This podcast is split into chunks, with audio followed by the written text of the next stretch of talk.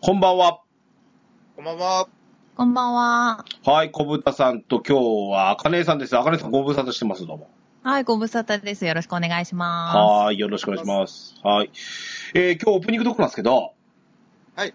えー、ついこの間ですね、発表されまして、はい。あの、今年の秋、9月なんですけど、す。はい。東京ゲームショウああ、はい。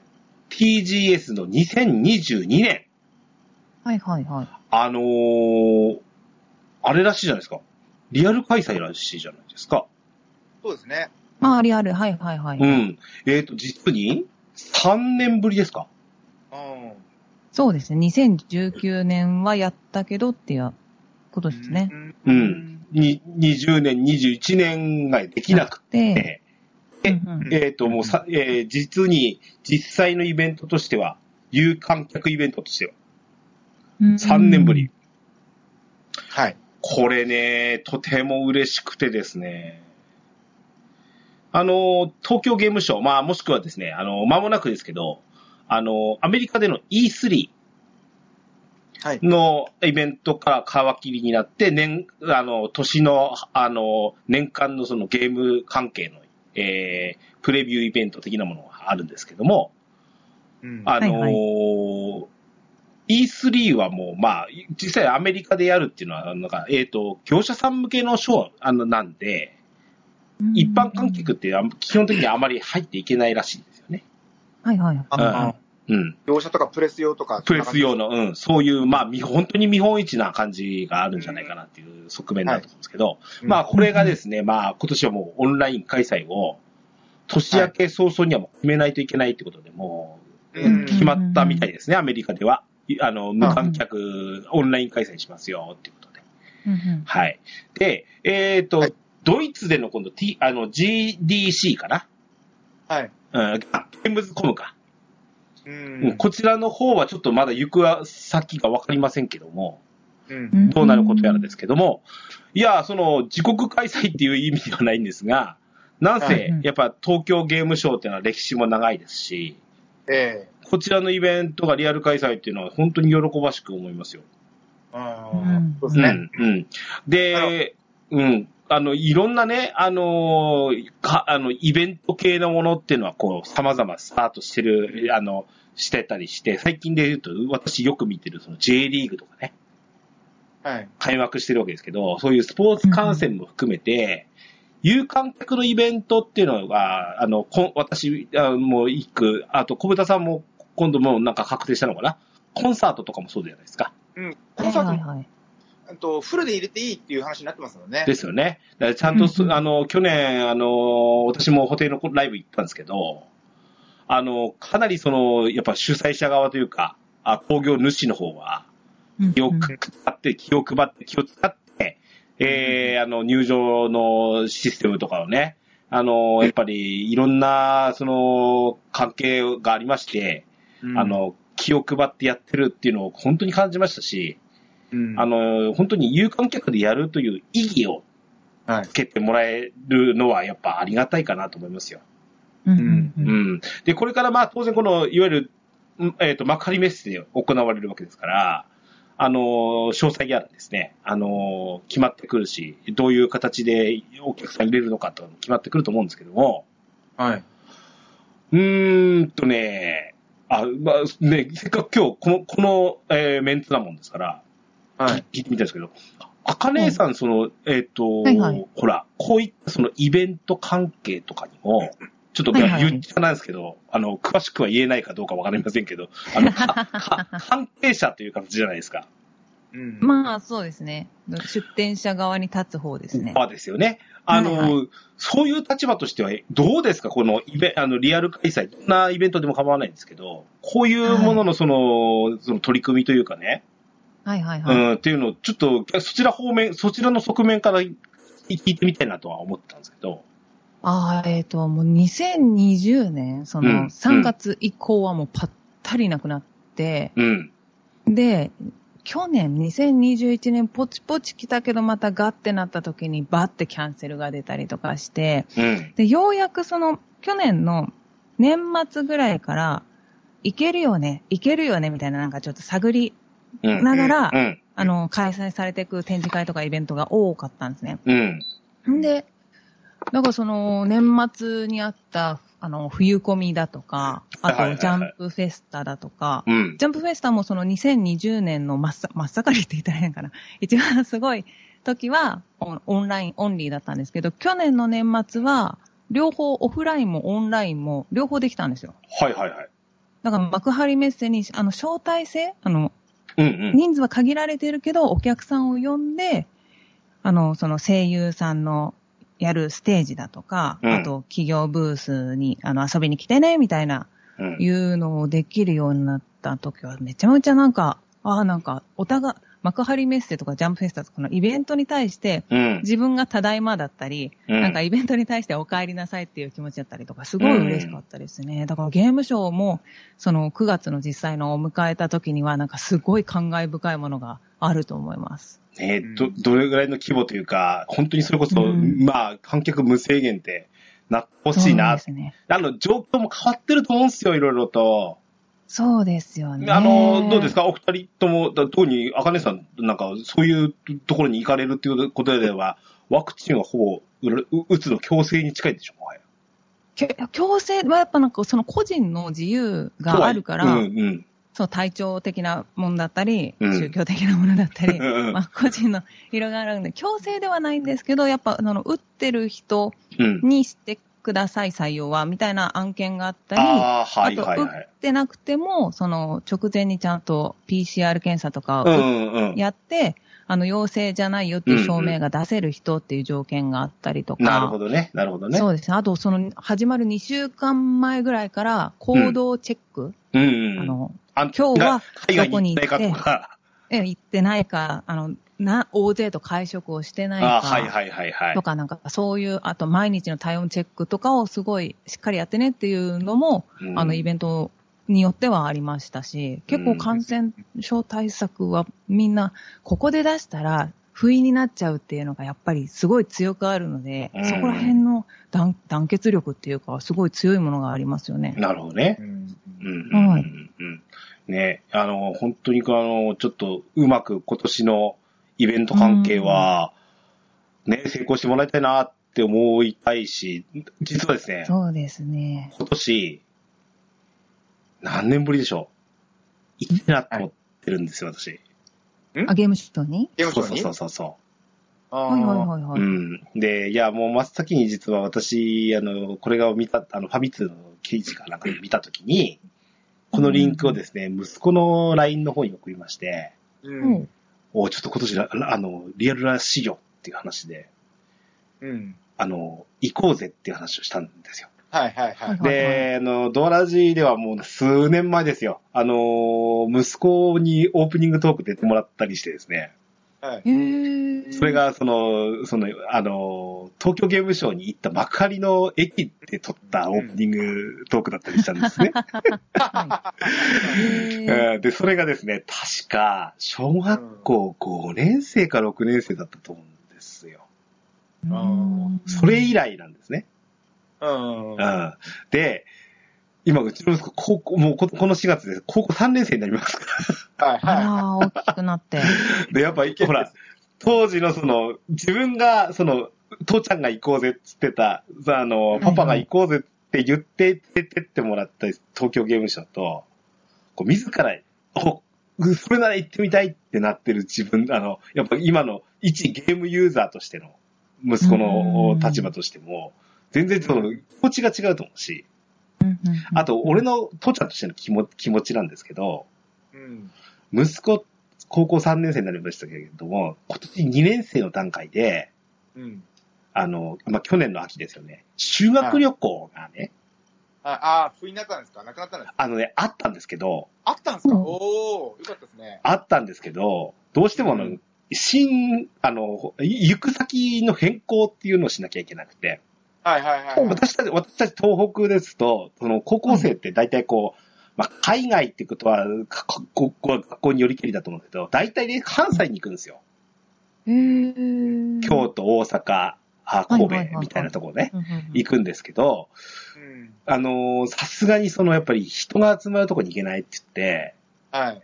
去年ね、つあの、東北、北北東北3県、北東北青森とかですかあの、そう、青森、秋田、岩手ってあいう、岩手あ。はいはいはい。全部バスで回るっていう。 うー おうわというふうに、あの、やっぱり旅行会社さんのごごご協力のもっと変更になったっていう経緯がありまして。うーんああ。いやね。どね、うなのそれは。あ、うん、あの、小田さん、ただ言いたいことはわかるし、私もそう思いますけども、うんあの、いや、ああの、親としての立場からすればですよ。はいはいはい。行っただけ良かったじゃないかっては思うんですよ。あー実際2年ぐらい前の学年あたりからすると、もうね、もうこのコロナっていうものがどういうもんかわからんくて、もうん。ほうんうで延期にすぐ延期をした上で中止みたいな学年もあったらしくて。うんうんうんうんそう学校にもあったらしくて、そういう意味では、まあ、はい行く人だけ良かったじゃないか。今、うん今うん3年間共にしてる友達とです、あの、なんだ、朝から晩まで、親と一緒にいるより長い時間過ごしてるのはないじゃないですか。うん。だからそういう意味では、ね、修学旅行行けてよかったなとは思うんですよ。たただ、やっぱ正直遊ぶとこないじゃないですか。うん。うん、もあの、自由行動って盛岡市内だって、 盛岡市内って、なんもないっすごめんよな。さい、もうあの、うんも僕も盛岡に住んでたから言うんですけど、うんなんもないっすよ。 あの本当に盛岡駅の徒歩10分か15分くらいの時に、ところに、僕2年半くらい住んでたんですよ。はい。えー、なので、まあディスれるんですけど、うん。なんもないっ すよ。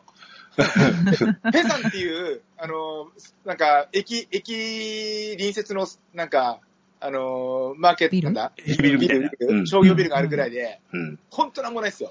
まあ、息子はね、なんかアニメイト行ってきたとか言ってましたけど ね。 まあ、そういう意味でもね、うんあのー息子ちょっと連れて行きたいなっていう一つうんなのと、、まあまあまあもあうのね、お父さんがプレゼントする修学旅行じゃないですけど、そうそうそうそうま、あ、卒業旅行的な、うん。ね、ね、うん年齢も年齢なんで、例えば、いや、う俺、正直、俺、保護者という立場で、うんお前、友達2、3人誘えって言って、言言ったんですわ。はいはいはい。うん。で、もう、おもう別にす、や奴ら全員スマートフォン持ってるんで、うん。連絡だって迷子になったってしないと思うし、うんはいなったところでってすらそう思ってますし、なんとか山形に帰ってこれればというぐらいなもんで、うん。ううんん。あのね、会場着いて会場回ったりとか、もうあの、例えば午後から秋葉原行ってみたいって言うんだったら別に行ってくれていいと思うんですよ。はい。 うん、そういうのも含めて、あの、ちょっとね、いわゆる、あの、卒業旅行兼、あの、うん、えっと、なん、なん、なんていうんですかね、えー、卒、修学旅行リプリプレイズみたいな感じ で、はいはい。リベンジ、リベンジ。そうそうそうそう。なんか、こう、経験してみたい、欲しいなと。うん。その中には、例えば、わざと新幹線で行かないで、うん。夜行バスで行くつもりなんですけどね、実は。はい旅旅費を安く済ますつもりと、ちょっと異空間を味わうためにね。はいはあうん、そういう経験。実はちなみに、その、なんだか、6年ほど前の、い。あ。は。はいい。あのー東京刑務所も、夜行バスで2人で行ったんですよ。あ、そうなんですね。息子とね。で、朝、行こっったぱや、つ、着いた後すごい疲れませんうん、それでも、あそれは、わ、のがなせる技だったんじゃ、まあ、俺は、そこそこの年齢でしたけど、あまあ、ー息子なん。てもう、あいーね、まさか夜中に出かけるなんてことないですし、はいはいはうい。ん、その、い、い、い、い、い空間、いじ、い、いなんか、なんだろう、異質な時間を過ごすみたいな。はい。非日常みたいなことですね。東京駅に着いたら、ママがいないんですよ。みたいなあそんな感じでしたし、ーい、や、楽しい旅だったなっていう思い出がすごく強いので、そういうふうに今年の秋迎えてみたいななんて思ったりしてる感じです。なるほどなるほど。うん。なので、ちょっとオープニングトークはその、えー、おそらくリアル開催できるであろう東京ゲームショーについて、か語ってみましたよ。はい。ね。はい。ああ、の、今年のゲームシーンって、まざまだまだ、あの、ね、出てくると思いますし、いろんな、あの、うん新しいゲームのニュースも、今日ね、新しくプレイプレイステーションのゲームとかも発表されましたけども、はそういった意味でも、あの、ちょっと、なんだろうな、賑わいのある、えっ、と、ゲームシーンを、私は見送っていきたいなと思います。はい。それでは参りましょう。オープニング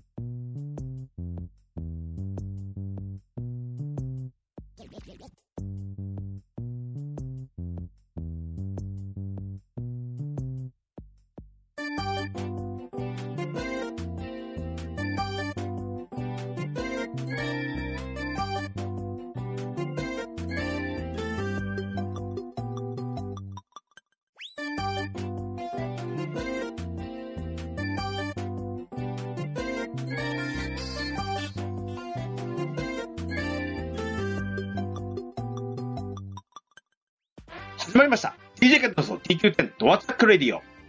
第366回目でございます。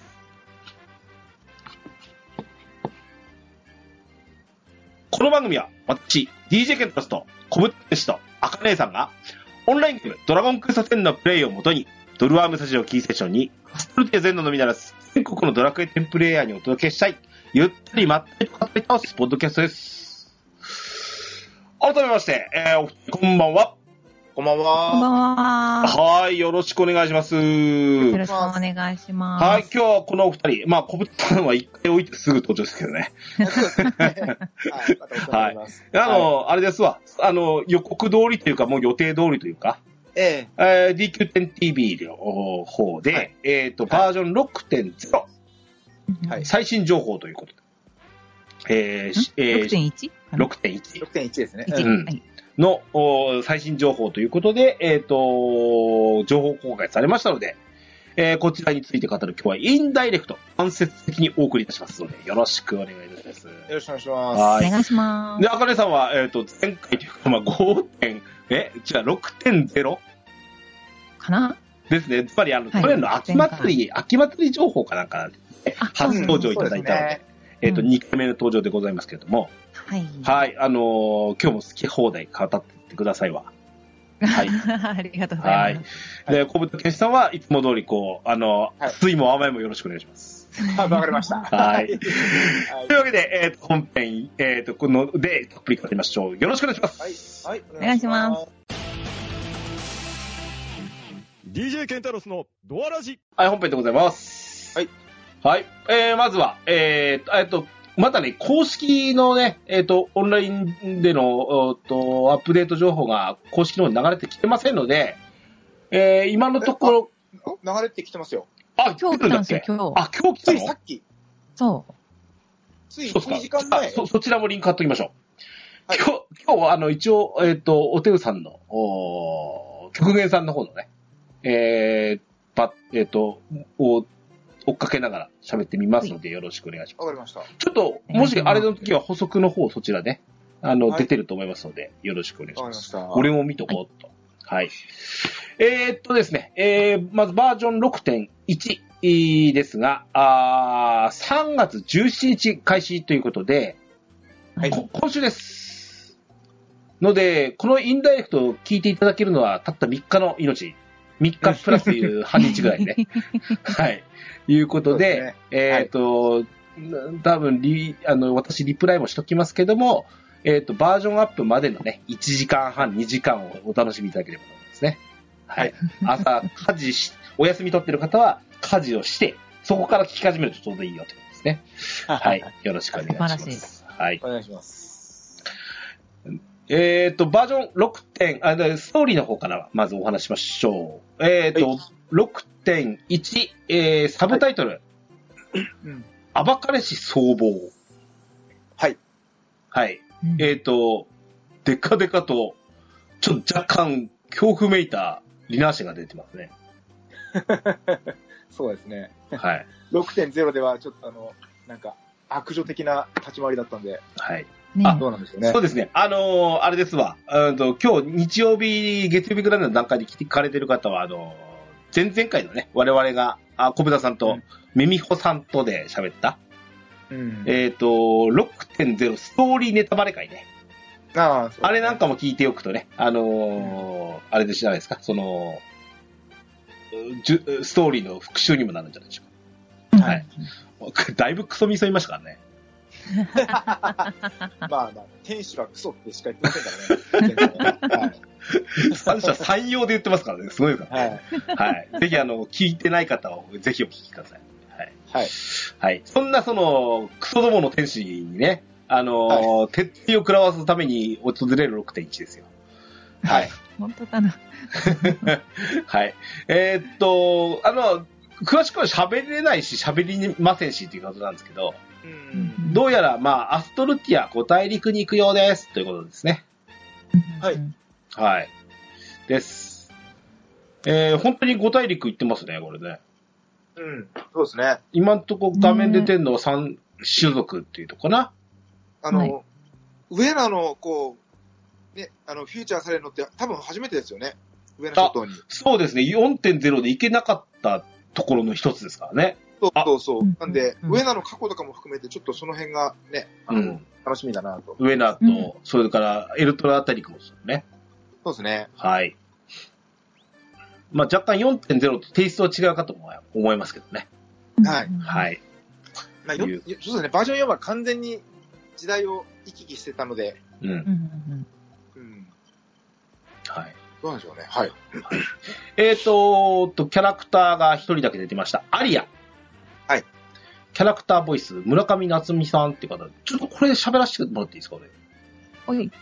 この方はちょっとご実は存じなかったんですけど、おううんなんどんな人、声をしてるのかなって言って、あの、ツイッターのやつは見てみたらですね、はいはいはい。なんと実は私の住まいのところととても関わりのある方だったらしくてん、あ山の形、ですかうん、山形県というか私、米沢市に関わってるんですけど、はいはいはい。あ、の、各地の温泉を使ってですね、萌えキャラとのコラボレーションみたいなことをやってて、えー、へーそのまあ、温泉娘とかいやつ。そうです、そうです。はいはいほうほうほうなんかあの、フェミニストが暴れたやつはちょっと。そうです、そう、それで、社会有名になりま した。そういう覚え方で、なその、実は、その、フェミニストが暴れた原因になった、うん小野川温泉の、小野川小町っていうキャラクターがいるんですね。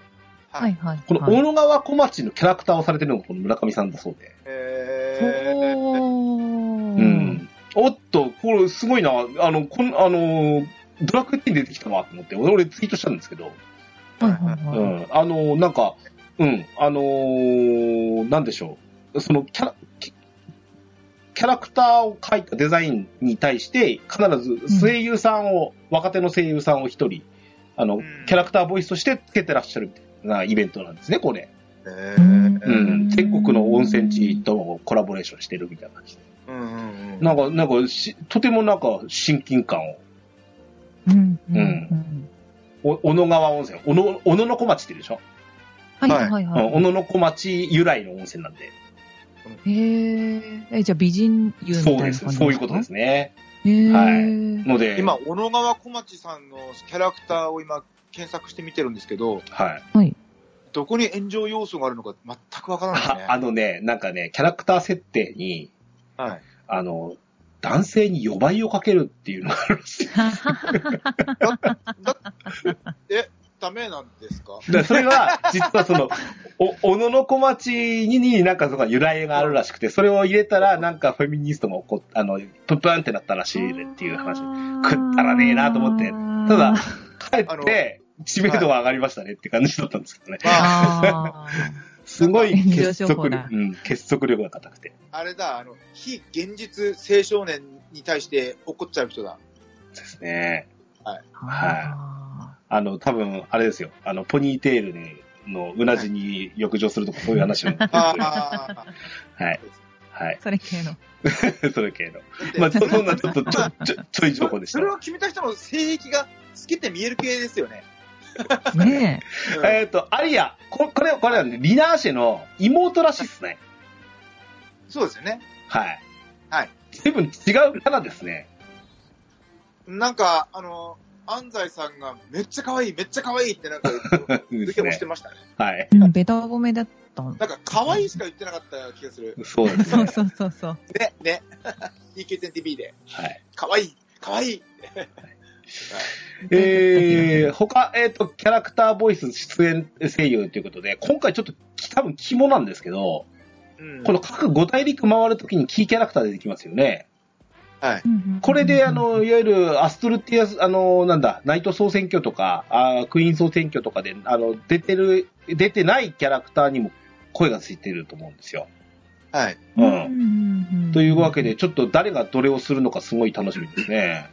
あの、ごめんなさい、僕、あの、声優さん本当にわからないんで、うん。今この一覧見ても誰一人わからないんですよ。誰一人もわからないですか誰一人わかんないです。えっ、と、真ん中の書いてある菅沼さんってたまに DQ10TV 出てる人です。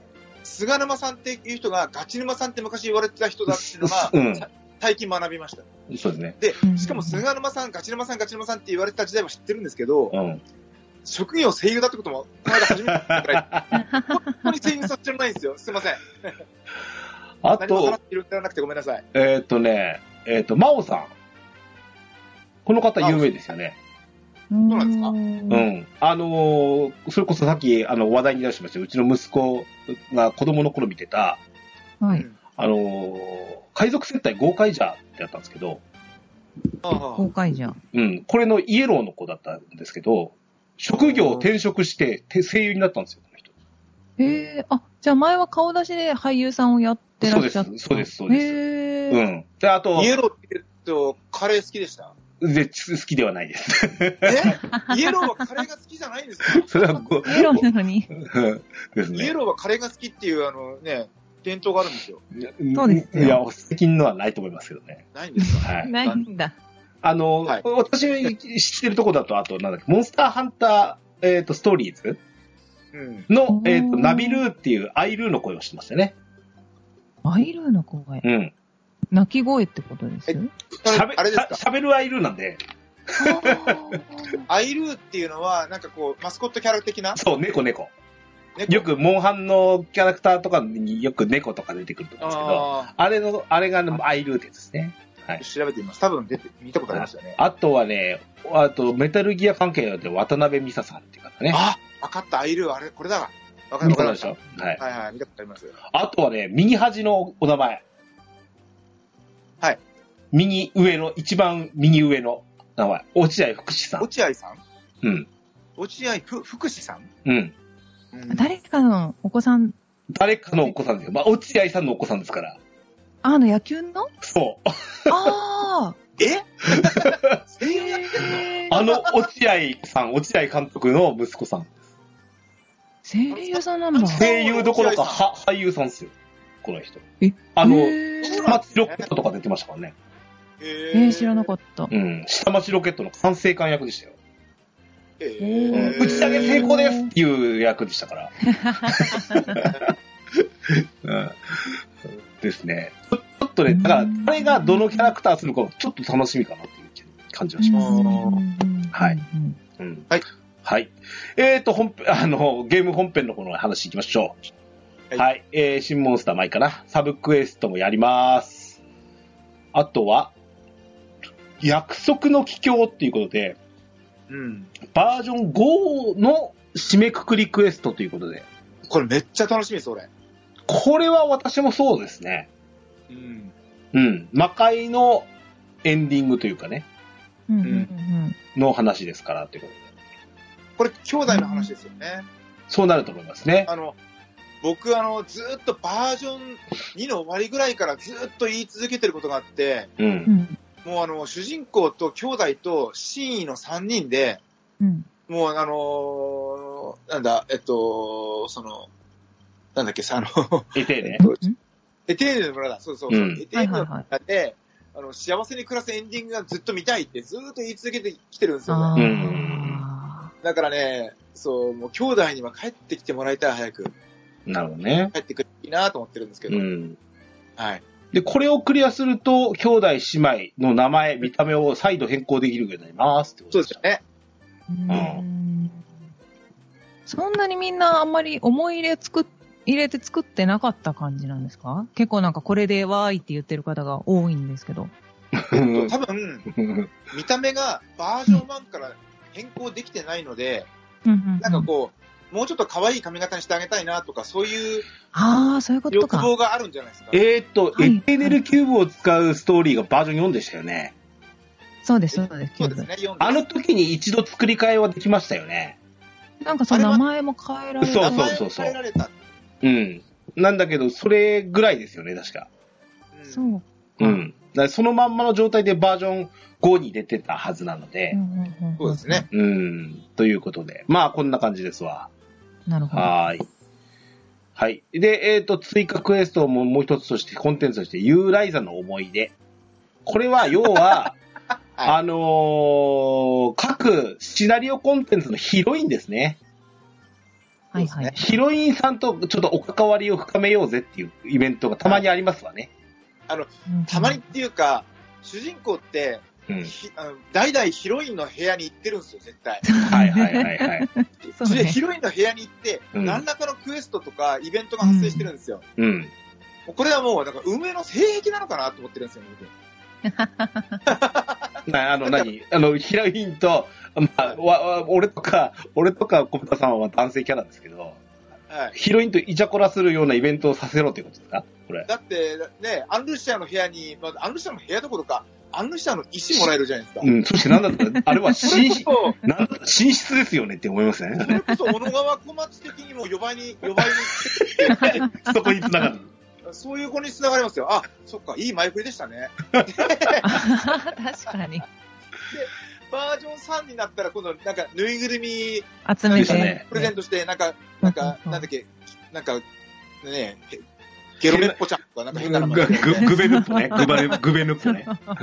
そうん。うん。セうンでス。、バージョン4は猫ちゃん猫でしたね。猫で。うん猫屋敷に行って、次は、あれか、ゆえっと、絵を描き、ね、そうですね。絵を二人描でいて。プチ旅行をして、で、なんかちょっと、うんこんな景色見てみたいわ、なんて、プチ旅行して、絵を描いて、こんなイチャコラしてましたよね。今回は由来だと何かをするってことですそのね。流れってことですよね。はい。そうそう。もう、これ完全に性癖ですね、これ。はい。そんなんですわ。はい。はい。はい。えー、続きまして。えーと、新、あこまあ、大体これはあの、ストーリーに絡むところはこんなところですわ。これはどうせやってみんとわかりませんよねってことですからね。はい。はい。うよんうんうんろしく。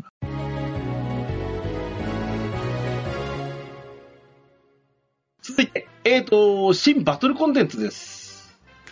やった はい。ちょっと今日、はい今日来まし重ためねに行くのはここかなと思ってますね。ーわかりま しはいた。はい。えー、と、タイトルがね、深淵のトガ人たち。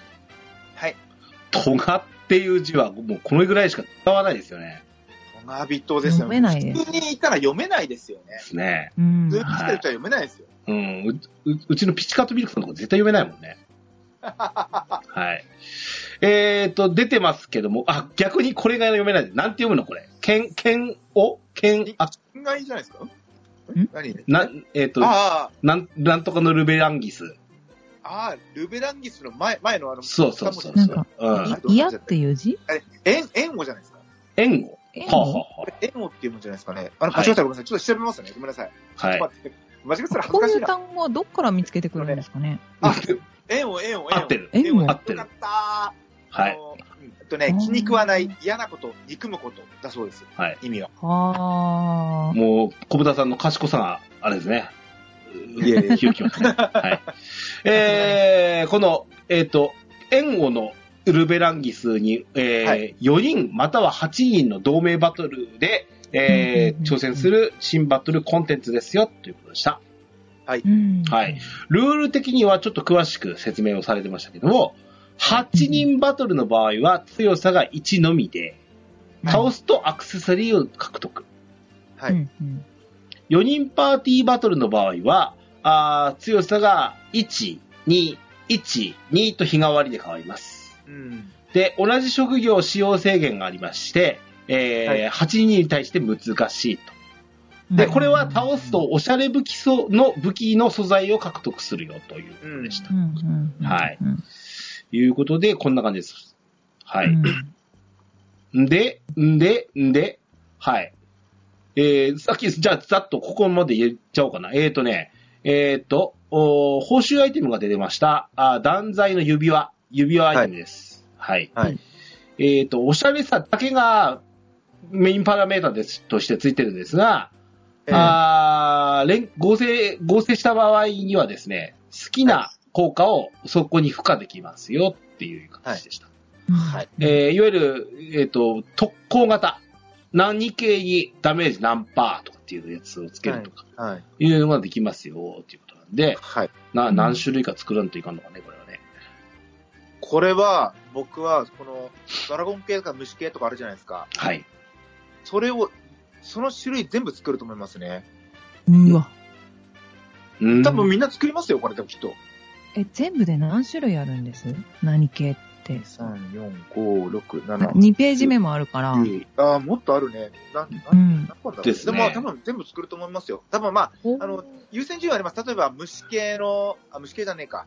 えっと、植物系の、うん。うんうん。えーっと、その、なんだ、エンドコンテンツはないかったりするので、はいはいはいとはかい。エレ系とか、うん。ここの辺は、あの、後回しにするかもしれないけど、例えば自分が今、えーっと、僕でしたら、もう、なんだろう、えーっと、ジェルザーク、うん。旅に、ジェルザーク2っていうのを今チャレンジしてて、うんう。んうん うん。で、なので、えっと、その時聞いてたうん HP と攻撃と、うん。えー、怪人系怪人系。はい。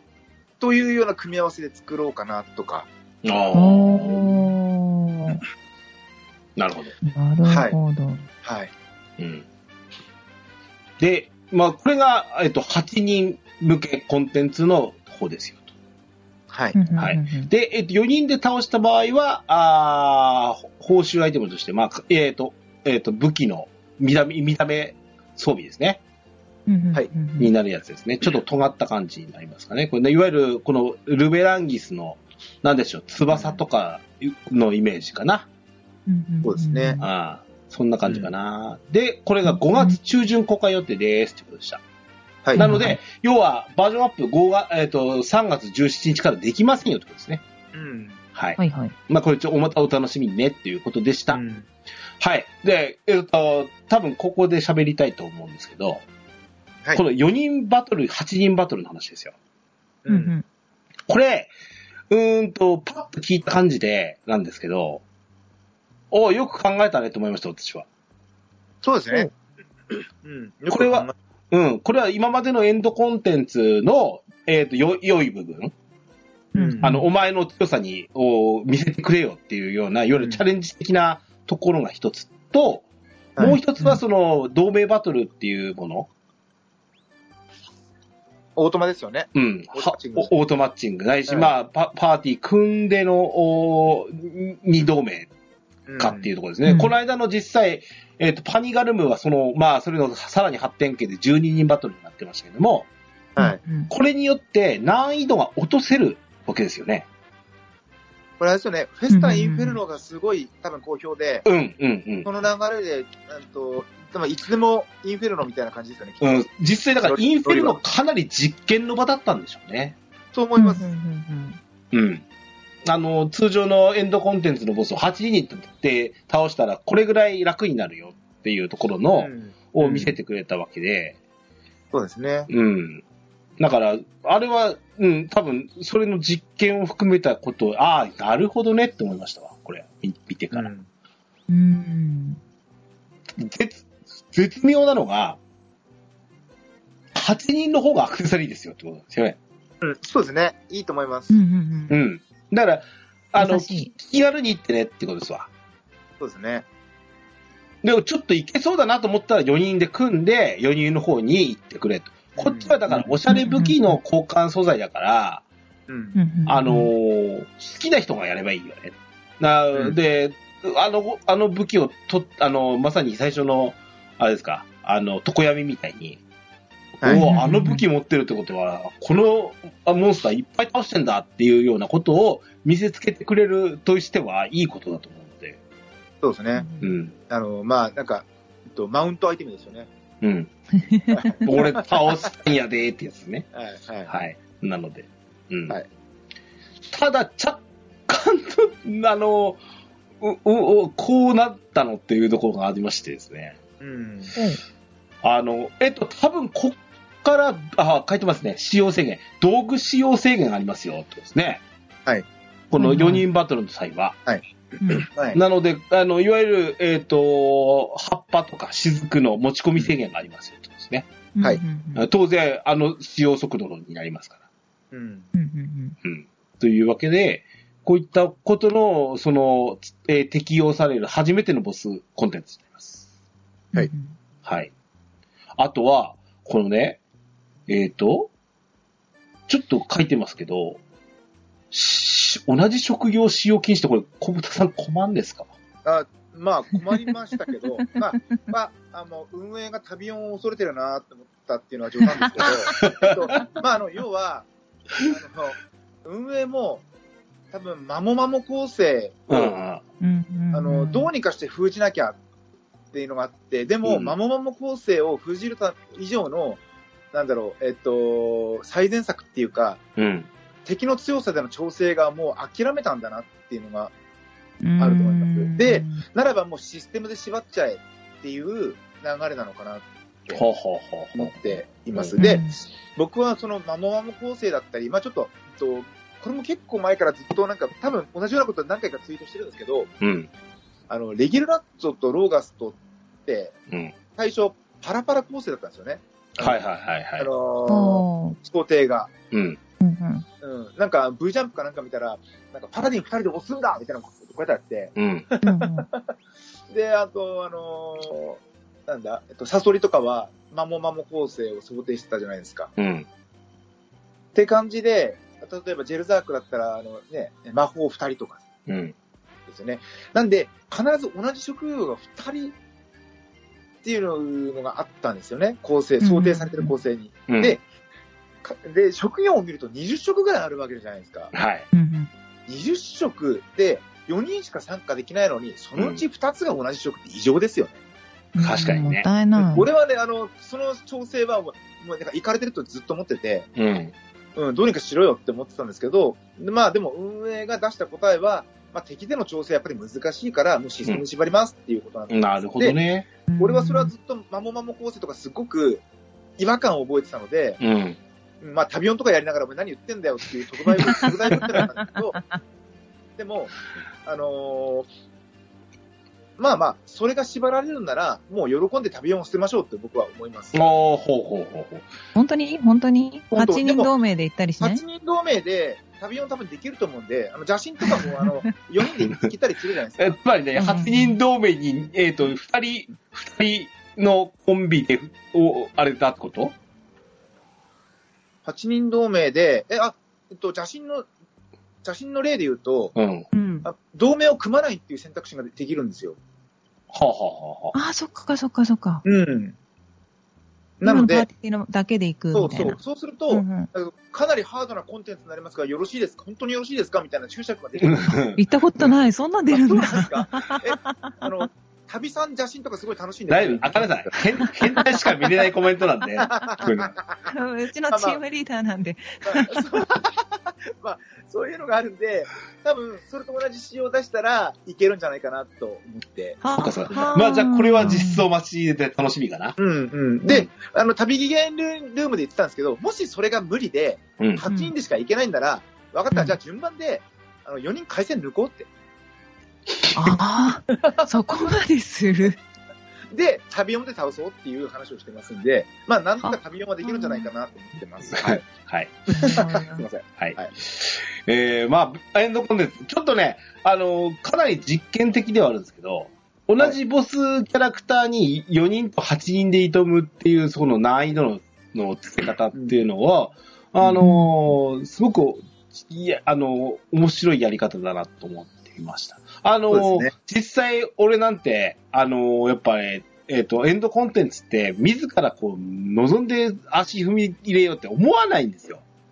うん。その時にやっぱ、うん例えばやっぱ装備揃えんといかんとか、うん。ああの、対戦がどうのとかっていうのっていうのは、あの、うんぼえっ、と、ボスコインに挑むのと、うんちょっとわけが違うんですね、やっぱうんうんだから、だから、あのーその時に、あ、いくらかでも8人だったら、やっぱり、あのーえっ、と、なん、なんですかあのーパニガルムでであれ、うんほうん他の8人、あの、えーコンテンツであれ、あ、まあ、ちあの、数で押せるっていうのは大きいなっていうのがあって、うん。うんこれならちょっとやってみようかしらね。でも、ほどほどに多分強いと思うんですよ。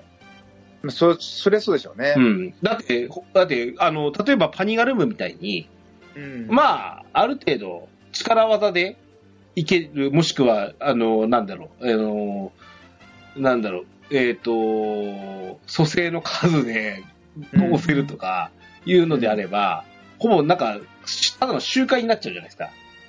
はい。集会だすれば取れるもので、アクセサリー落とさせたり、多分しないと思うんですよ。うん。だから結構強いは強いと思う。うん。うん。だからそれに4人で挑むってことは相当強いよね。まあそうでしょうね。ううんんと、うんで、まあ、それ、インフェルノも全く同じですよね。うん。 4人で行ってい、行くコンテンツが、そのまま8人で行ってるだけなので。うん。ただの集荷コンテンツにはならないでほしいなぐらいと思いますけどね。あくまでエンドコンテンツの一環であってほしいよなと思います。うんまあそうでしょうね。うん。あの、本当に、その、強い敵に挑みたいっていう人は、まあ4人で行くでしょうし、うん。うんただアクセが欲しいとか、わちゃわちゃしたいとか、あと、オートマが好きとか、うん8人で、フレンド8人で集めて遊びたいとか、う。うんん、っていうんだったら、こう、でもイベントにも使えそうですよね。8人だったらなんか、こですうん、ね。うん、大人数だしねう。んはい。う。そうそうそう。っていうのと、あとはあの、8人だと同色かぶりができるので、はい。それこそ、うんさっきの旅音じゃないですけど、うん。うんうん、そういうのが好きな人はいけるんじゃないかなって思うんですよね。はい。はい。網目くぐるよね、 旅音はね。え、え、網目くぐる。そうどうにかしてやろうよ。システム穴をねすごいよ ね。そうほんね。と感心する。この間の、急にパニガルムとか ね。ねえ。この間のすごいよね12の話でしたっけせーので押すとかって。何ですか、それは。 マッチにしたとか言って。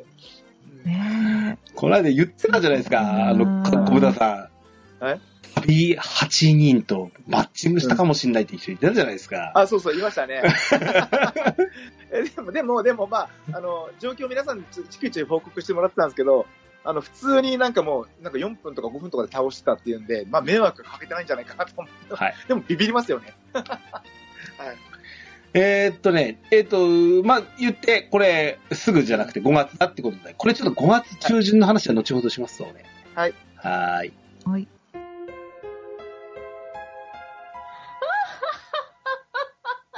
ドワラジーえー続いて、えーっと、ザクザクちょっと喋っていきましょう。えーっと、レベル上限解放、えーレベル2上がります。はい。はい。だ、だからどうやレベルですかね、これね。多分、でも最近の傾向で言うと、1レベルあたりの、こう、ステータスの情報量が多いので、はい。 2レベルでも多分 HP10 とか上がったりするんじゃないかなと。うーん。持ってるんですよねで、そのは HP10 ってどのぐらいの価値があるかって言ったら、あの、頭装備で、例えばプラス3、プラス3、プラス3とか、なんか、あの、うんうん理論値とかなってるともう数千万上がったりするじゃないですか。うん。うん。うん。で、その金の数だっていうことか。そんぐらいの価値があるそうですとはか。思っています。はい。はい。えーっと、すえーっと、大幅に変わるとこ、ここかな。あ、ちょっとこれは喋った方がいいかな。えーっと、バトルマスターと占い師のスキルライン調整します。はいうんうんはい。えっとバトルマスターの武器調整ラインが、あーまあ、各武器ですね。占い師も、うんえっ、と、調整は武器の方しますってことです。まず、バトルマスター。スミ廃止。強いね、これ。 すげえ強いと思いますよ。はい。うんえー代わりにクイックアーツといううー技になりますということです。ええークイックアーツ自体は、えーバイキルドの効果はそのままで、守備ダウンがなくなった。うんなんとスピード、あー移動速度アップがつきます。え移動速度アップ10%ですよ。うん。やばいですよ、これ。 ほんとすごいと思いますよ。うん。うん。アーツって何ですかって思っちゃった。それ、初めて聞いたとき、技の名前。クイックは早、早い。クイックは早く。アーツって、技とか、そういうことじゃないですか。技とか、そういうことマーシャルアーツとか言いますかああ、そうか、マッスルアーツ。ツ。うん。も ちろん。もう足が速くなるから、なんか、クイックレッグとかなんかそっちなんじゃないかなと思ったんだけど。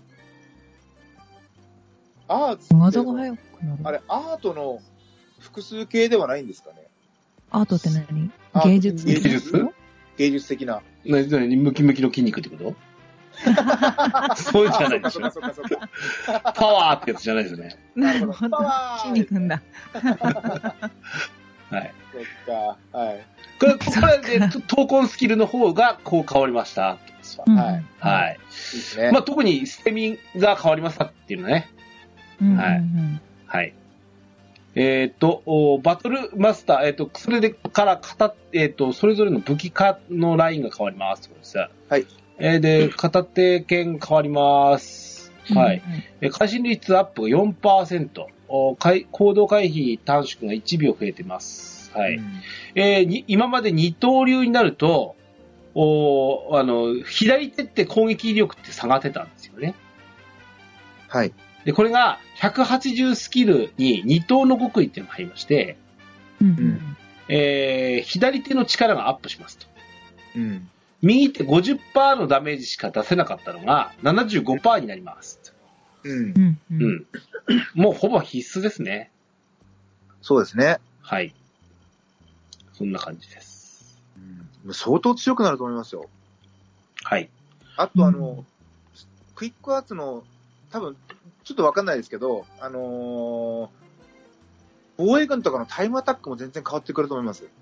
あうんうんうんあ、確かに。クイックアーツを開幕入れて、ボスにち特攻する。うん。うんうんうんで、そ、の特攻してったバトに対してつ突っ込みで追いかける。で、速攻を倒すっていう、ああ、のー戦術があるんじゃないかなと思ってるんですけど、でもちょっと僕はその辺ガチじゃないので、あの、わかんないですけど、はい。多分そんなこと、そんなことは考えられるなと思そって。のスピ、あの、バトルマスターのスピードが速くなったのに、を利用するわけだ。そうそうそうそう。で、一気に、あの、ボスまでと特攻する橋を越えて、ガーッと。と。えなるほどーね。はい。。えーハンマー。ハンマー。えー、効果範囲が1メーター伸びました。ランドインパクトがかかってくるんですね、これ ね。はい。はい。うんうんで、二刀の極意は2がありまして、なんと、え先ほどあの、左手の力が、えっ、と、片手剣の場合、75%伸びるって言ったんですけど、はい。えっ、と、ハンマーのみ100%にできるそうですね。すごいですね。。なんだこれうんなんか、すごいですね。 すごいですねしか言ってないけど、ほんとすごいですね。だから、あの、完全にこの武器の持ち替え、武器の持ち替えというか、武器、あなたが、おあなたが思うバトルマスターはこうだっていうものを強くできるよってことですわうん、そうですね。うんで、バトルマスター両手剣も強くなりますということで、えー単純に攻撃力増してます。はいうんうん特技のダメージもアップしますってことです。まあ、他の2つから比べても地味ですけどね。うんはい。えー、これ、バトルマスターどうですかどれでもこれも強いでよろしいですかこれ。どれもこれもめちゃくちゃ強いと思いますよ。はい。あのー、魔物使いに取られてたポジションは。そうです ね、復権できると思いますし、うんあのーでまあ、今回のボスはあの、マモマモができないので、うん、例えば、マモバトとか、うん。え多分ガチではマモバト、ブ、ソウとか、そんなんなんじゃないですかね。うーん。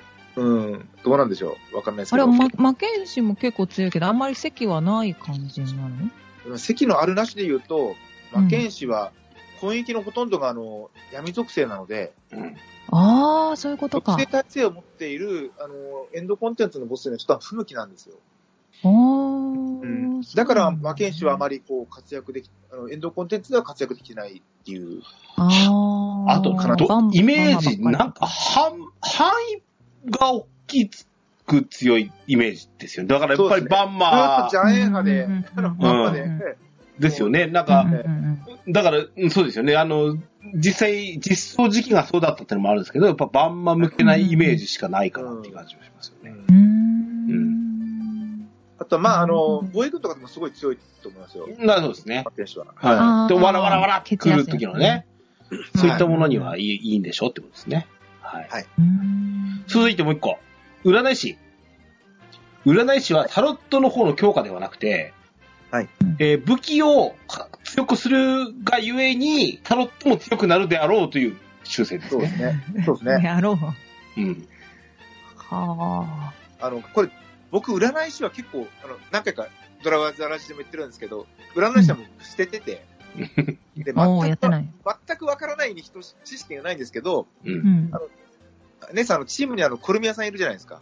いるね。うんコルミンが、占い大好きで、で、聞いてみたんですよね。占いどうなのって。うんう。ん。もうなんかね、めちゃくちゃ楽しそうに不満を言ってたんで、多分大丈夫です。 あ楽しそうじゃない楽しく不満を言ってたのか。めちゃくちゃ楽しそうに不満ばっかり言ってました。何そうじゃねえってあうんまあ、なんかね、うん、なんか、もうちょっと、いやー、あのさ、もうちょっと、なんかちょっとずれてるんだよな、みたいなことを楽しそうに言ってたんで、らあはい。でもなんか特に、本が一番強いかもって、みたいなこと言ってましたね。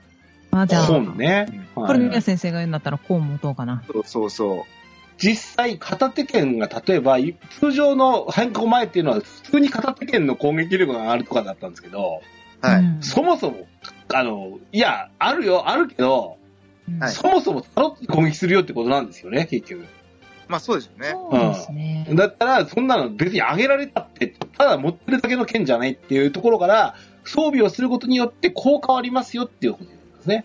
例えば、攻撃力がたプラスになってたみたいなやつは、攻撃魔力が上がりますよ、持ってるだけで。うん。うんううんで、他にも回復魔力が上がります、回心率が上がります、うん、チャージ時間がマイナスになりますとかっていう、その、持ってることによっての効果が強いようになったということです。はい。そう私もコルミンほどやらないけど、占いは結構レベルちゃんと上げてて、うん。だから、あの、でも片手系なんですよね。っていうのも、武器では攻撃しないから、縦目当て、あなるほど、なる片手ほ系ど、にななるっほてど。る感じですね。はいはいはいはい。うい。ん。うん。なるほどね。なるほど。えだからー、コーンがもうちょっと防御が強くなればいいんだけどなってか思い思いながら。はあそうでもないのかな。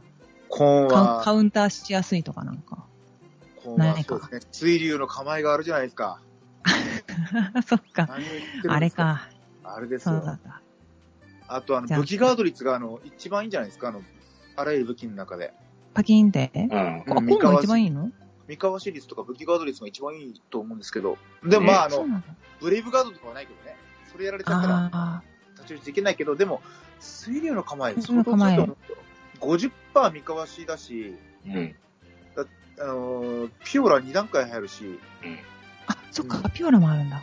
そう、ピオ2段階入るし、だから、うんうんうんうんそうそうそう、相当強いと思うんですけどね、今は。だから、コルミン先生は、コーン推しなのかないや、まあ、あ、そあうのだね。それだけではな くて、しか、いろいろ。しかし。、しか し、あのーまあ、さっきの片手剣もそうなんだけど、変更前、うん攻撃力がそれぞれの、あの、各3とか、35とかはいはいにばらかしてやってたのが、150まで振ったら一気に55上がるっていう、ちょっとぼ乱暴な上げ方ですようーね。これねん。まあそうですね、僕こういうのをやけくそ調整って言ってるんですけど。でも、あの、まあまあまあ、仕方ないことだと思います。もう一気に全部凝縮させて、他のうん入れて、とにかく、えっ、と、バトルマスターは比較的全体的にはこう強くなったに対して、占い師は攻撃、あの武器を持つことによった自己、うん自己強化に近いかな。片手剣は攻撃力、攻撃魔力を上げる。えっ、と、う弓を持った場合は、回復魔力型の占い師として活躍できるようにする。うん。うん、コンの場合は、タロット自体を上げる。うん。うんそうですね。うんうんうんうんうん。あとは、う無知、無知も、無無知知も持てますね。むちゃデバッグ系。無知はデバフですね、完全にね。はうん。い眠り効果が上がるとかっていうと、やっぱ防衛軍で活躍できるとかね。そういうことですよね。うんはい。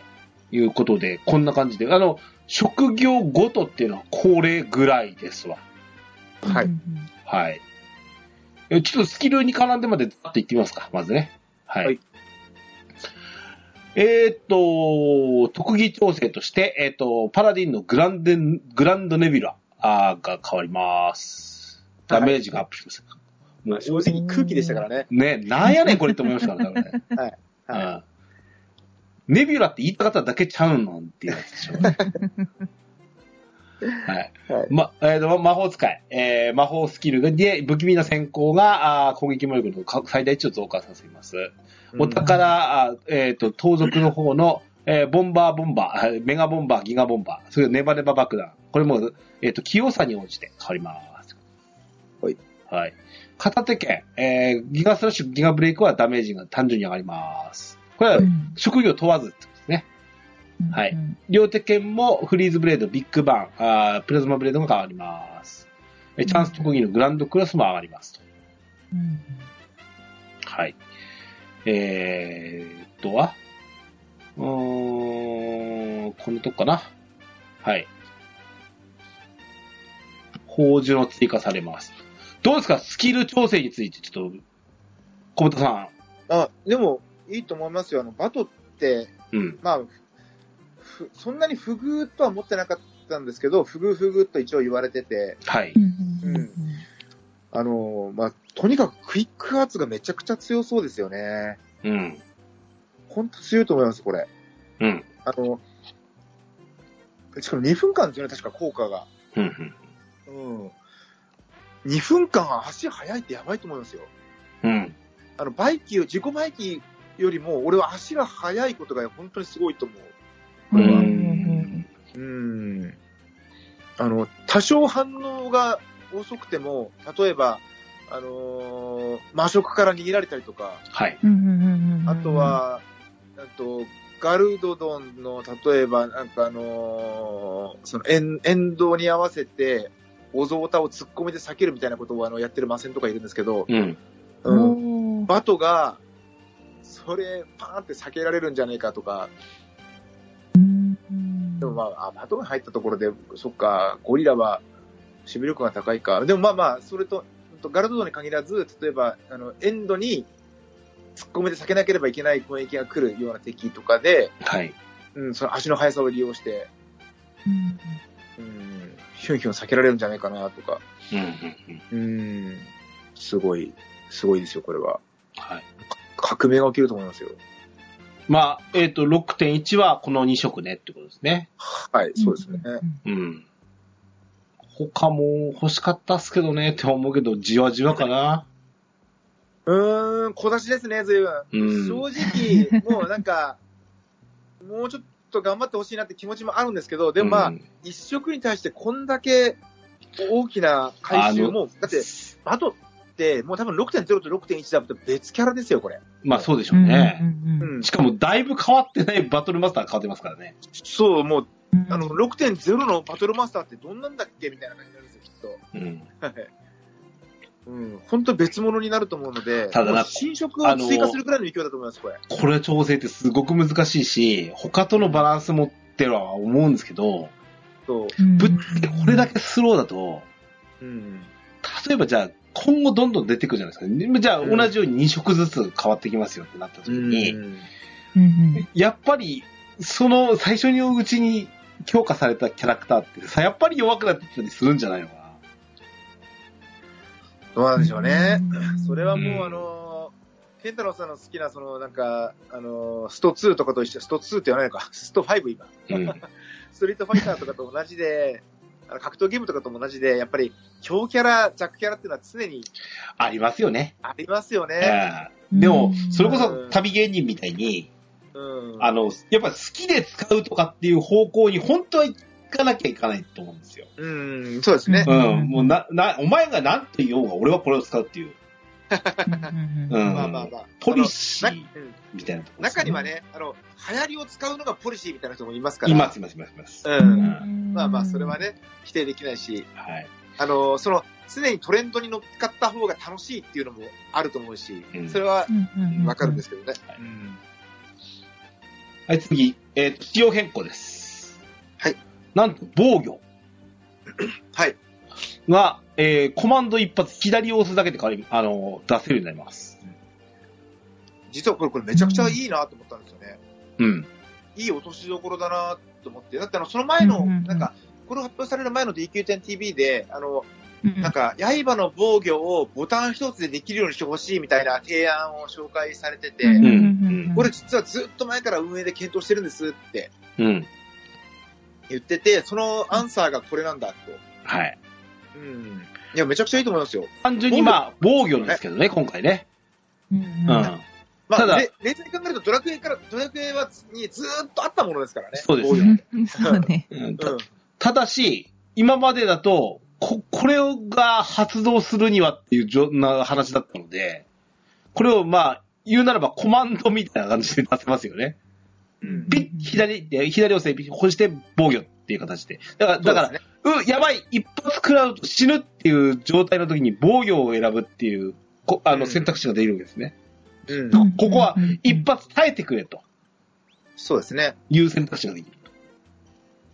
あの、すあの、法事を実装しないって言い切ったのもとてもよく、いいと思ってて、うん。うんうんうん。ん。やっぱりあの、刃の防御は上位互換として常に存在するから、うんうん。刃の防御を使いたかったら、ちゃんと特技から選んでねっていう、う。うんんうんうんまあ、ガチ勢向けの選択肢と、あとはまあライト勢が、とっさに防御を選択できない、意味がないっていう、その意見を反映させたら、いい落としどころなんじゃないかなと思ってまうす。ん縦スキルに防御があったんですが、うん。廃止されました。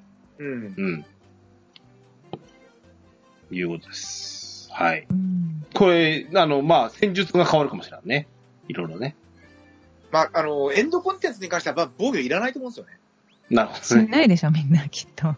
うん。あの、多分、僕も一生使わないと思うんですよ、防 御。あちょっのと、なんなら、左を押しても防御が出ないようにしてほしい。そういう選択肢も欲しいと思い あます。ーなるほどねご苦労様のなんか間違って押しちゃうあ、はかい。間違って押しちゃった的な。うんうんうんう。うんあいつ棒立ちのまま死んだと かね。はい。 はい。はい。えー、スキル変更ということで、海賊がお宝探しを覚える代わりにレビナーマを使えるようになりま した。ああ、いいですね、それ。うんはこれでいいのかという感じはありますけどね。あなんでお宝探しじゃダメなの俺もそう思いますよ。お宝探いやしいやあかんのかと思いますよね。いや、レビナーマですよ。なんいでやあの、なんでなんえ、じゃあ、なんで逆にレビナーマじゃダメなんだってレビナーマってさ、どこそういう呪文じゃないでしょ、これ。え、うんえレレミビナーマってそういう呪文じゃないですかレミーラの、レミーラの協力版でしょえ、そうなのえレビナーマって、えそもそもあったのアイテム、いや、アイテムを発見する呪文ですよ。もともと。そうなんだ、あったんだ。そうそうそうそう。レビナーマありましたよ。え、レミーラの協力版じゃなかったのレミーラ、もっと明るレくなミるーラっ感てじそ、あレミーラって、レビーラってあの、昼夜逆転ですよね。あれ違うか、あ違うわ、違うわ。レどビっーちラだっかてらどっちだ明る明るくなるくなやる赤いやつ か。うん。ど洞窟のタイマスの代わりに使う呪文なんあのワンでの、。ワンの洞窟の松明の代わりだ。そうそう。で、うんえっ、そと、うそうタそイうマスはどんどんちっちゃくなるけど、レミーラはちっちゃくならない。代わりに、えっ、と、タイマスほど明るくないっていう形だった。だだから、そうですねレミーラーマンはそれの協力版だったはずなんですけど、あの、レミラーマってドラクエ6で出てるはず。6とか、えっとね、 7 6、7で登場して、リメイク版の3と4にも逆輸入されたってありますあ、ね。ウィそうなんだ。あ、そして、そして効果は効果は光、あ、照らすんでしょこ効れ果。は、唱えると周辺に落ちているアイテムの場所を発光させる効果がある。あそうそう。作品によって仕様はう。違うけど、基本は移動中に使う呪文。そうそうそうそう。まあ実際だから同じなんですよ。実際洞窟で明るくするなんていうのは確かになかなくなっちゃったっていうのはなくなりましたからね。アイテムを発光させる。へアイーテ。ム見つける呪文なんですよね。でもお宝探しでいいんじゃないよくないいや、なんでレミラーマじゃダメなんですか レミラーマがあるのに。はいあ、でもそうか、地図で光るようになるからってことまあ一緒だよね、でもね。そうそう。え、じゃあむしろなんで盗賊はレミラーマじゃなかったみたいな感じにならんこれさお宝を聞きたいんですよ。一つ、あの、問題があると思うんですけど、 問題があると思うんですけど、フィールド上で使うでしょあの、はい。お宝探しって月は特技使いますよね。うんうん特技探しませんあーこれ呪文でしょえ、いや、あのー、あ、なんだっけ、お宝探し呪文からいきいきますよ、あの、フィールドでは。あ、呪文なんだ。そうか、お呪文宝探しは呪文扱いになってんのか。うん。あ、ほならいか。そうなんだ。うん。私いつもあの、盗賊やらないから鈴でやってるからよそう俺もくわ鈴かでんやなっかてるからだ。った。道具、道具ってもうぐらい そうか、そうか、そうか。呪文に一緒に並んでるのか。そうですねほうほうほうはい。はい。ほうっていう、まあ、どっちでもいいんですけどね。レミラーバ、レミラーバだろうが、高須隆史だろうが。はい。えー海賊の逮捕、おー変わります。A、ABC のアルファベットつきますね。はーい。前編ここまでです。後編もお楽しみください。